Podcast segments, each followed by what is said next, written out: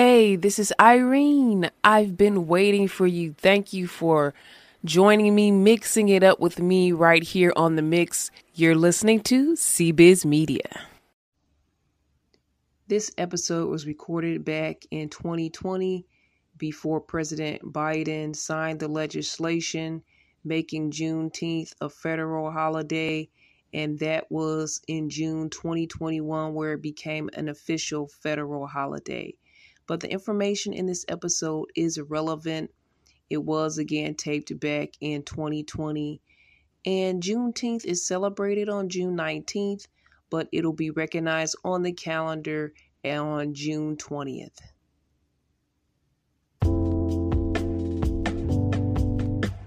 Hey fam, I want to say happy Father's Day to my dad and all the fathers. God bless you.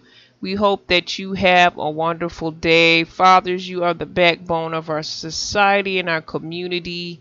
We love you. We need you. Thank you so much for what you do.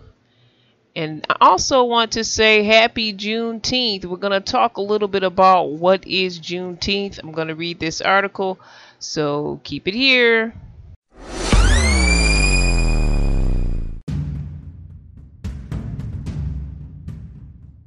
Okay, for those that don't know what Juneteenth is, I'm going to read this article by Treye Green, that's spelled T R E Y E, and I'm going to definitely put the article in our description here if you want to check it out on your own.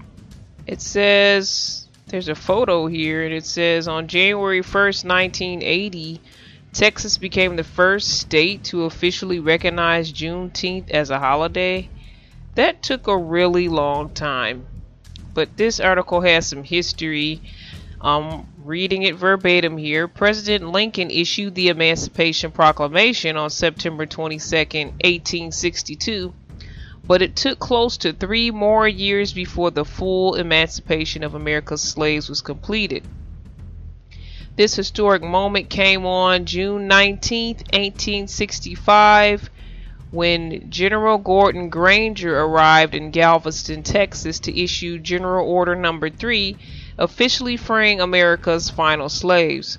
This date, known as Juneteenth, has since been celebrated as Black Independence Day by African Americans across the nation.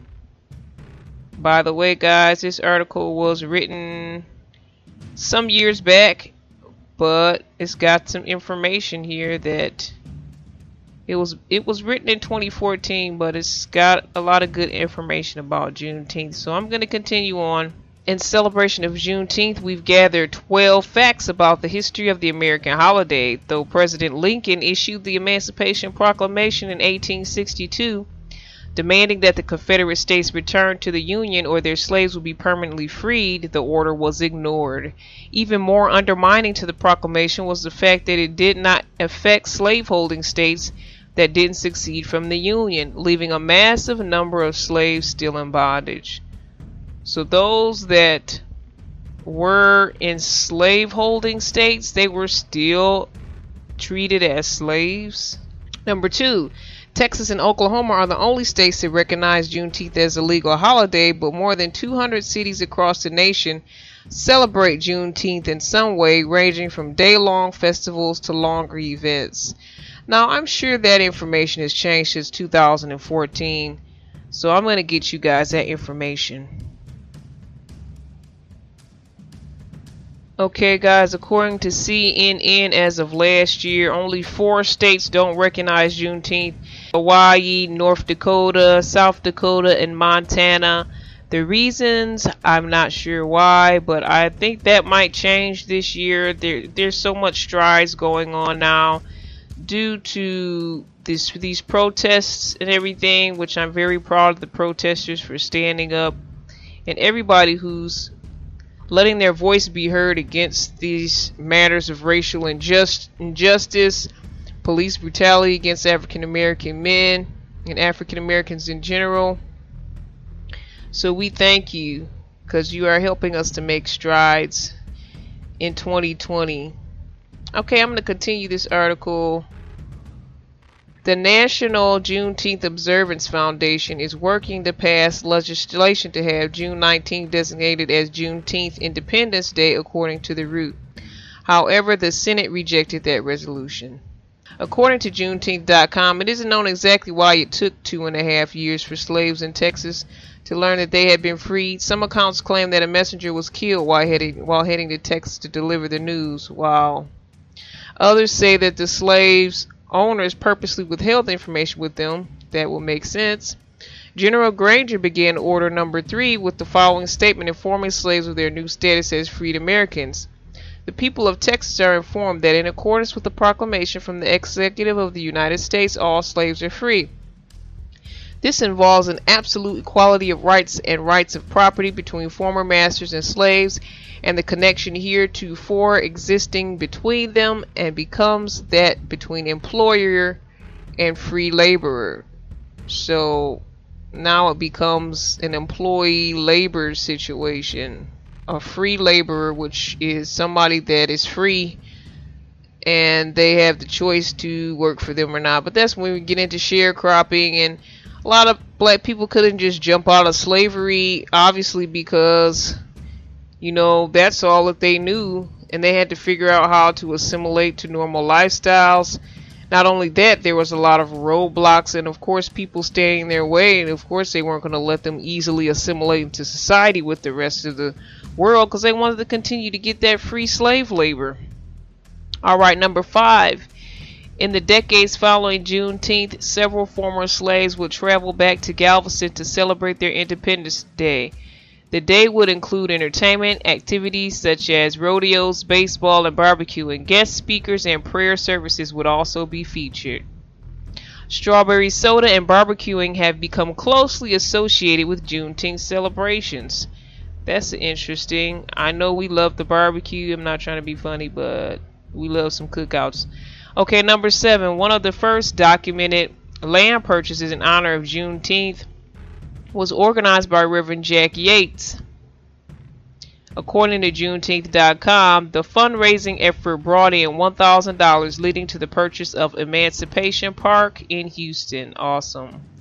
So it looks like they're getting a lot of information from Juneteenth.com. So I'm going to definitely put that in our um, description of our episode as well. Number eight in Mexia, Texas, a local Juneteenth organi- organization bought Booker T. Washington Park, the site of Juneteenth celebrations since 1898. Okay, number nine, the celebration at Booker T. Washington Park was at one time one of the nation's largest. More than 20,000 blacks would travel to the site over the course of the week long event. Number 10, Juneteenth celebrations declined in the early 20th century. This was partly the result of changes in the way new generations learned about the history of slaves, relying more on textbook teaching than on direct family testimony. Also, many textbooks claim that the Emancipation Proclamation marked the end of slavery in the United States, with no attention paid to Granger's Order Number 3 in 1865. Juneteenth Okay, we're at number 11. Juneteenth became an official state holiday in Texas on January 1st, 1980. The effort was led by Al Edwards, a black state legislator. It was the first Juneteenth celebration given state recognition. Number 12. A modern day movement has been launched to urge more blacks to recognize the importance of the day and its role in black history and culture. So that's the day we're living in now, 2020. We we thought we come so far, but we see all of this hate and racism in the middle of a pandemic, which makes no sense that this evil is is so strong and so high. But we have so many good people fighting it, and we can see things are changing in our society at a quick pace. So we hope that things continue to change. We are not going to be blinded to the fact that, yes, there's still a lot more to go. I believe there's still racist people out here that don't really realize that they're racist, but they act in a lot of racist ways. Um, and then there's people that are just blatantly racist. Uh, we all know that, but we are glad for those that are out there fighting against this. We are proud of you. You're making history.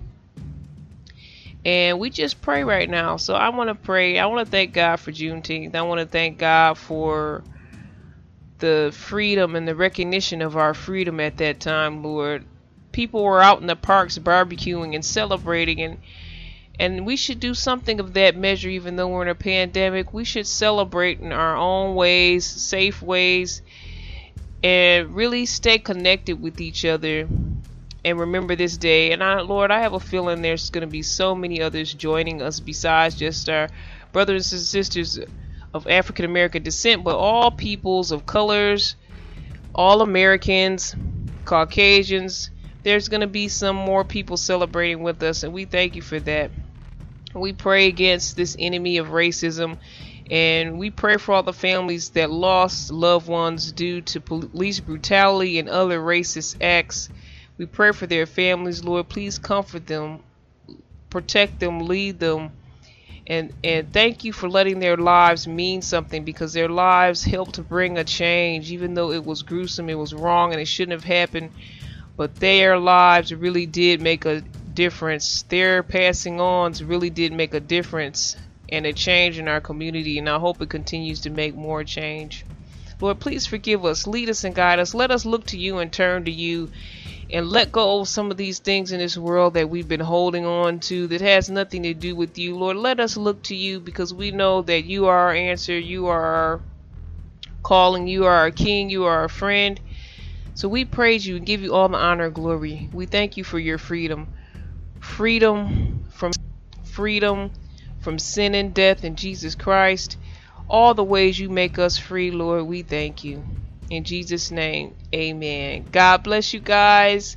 Happy Father's Day and happy Juneteenth. I hope you enjoyed this. And if you learned anything new, let me know. If you just want to share something that maybe I didn't uh, read from this article, please do so. Email me at cbiztv at yahoo.com. That's cbiztv at yahoo.com. We're going to have some of these links of, from the article in our description if you would like to refer back to it. And I have to give props to Treye Green. That's Treye Green. You can find him at Treye Green on Twitter as well. And his name is spelled T R E Y E G R E E N. Thanks, everybody. God bless.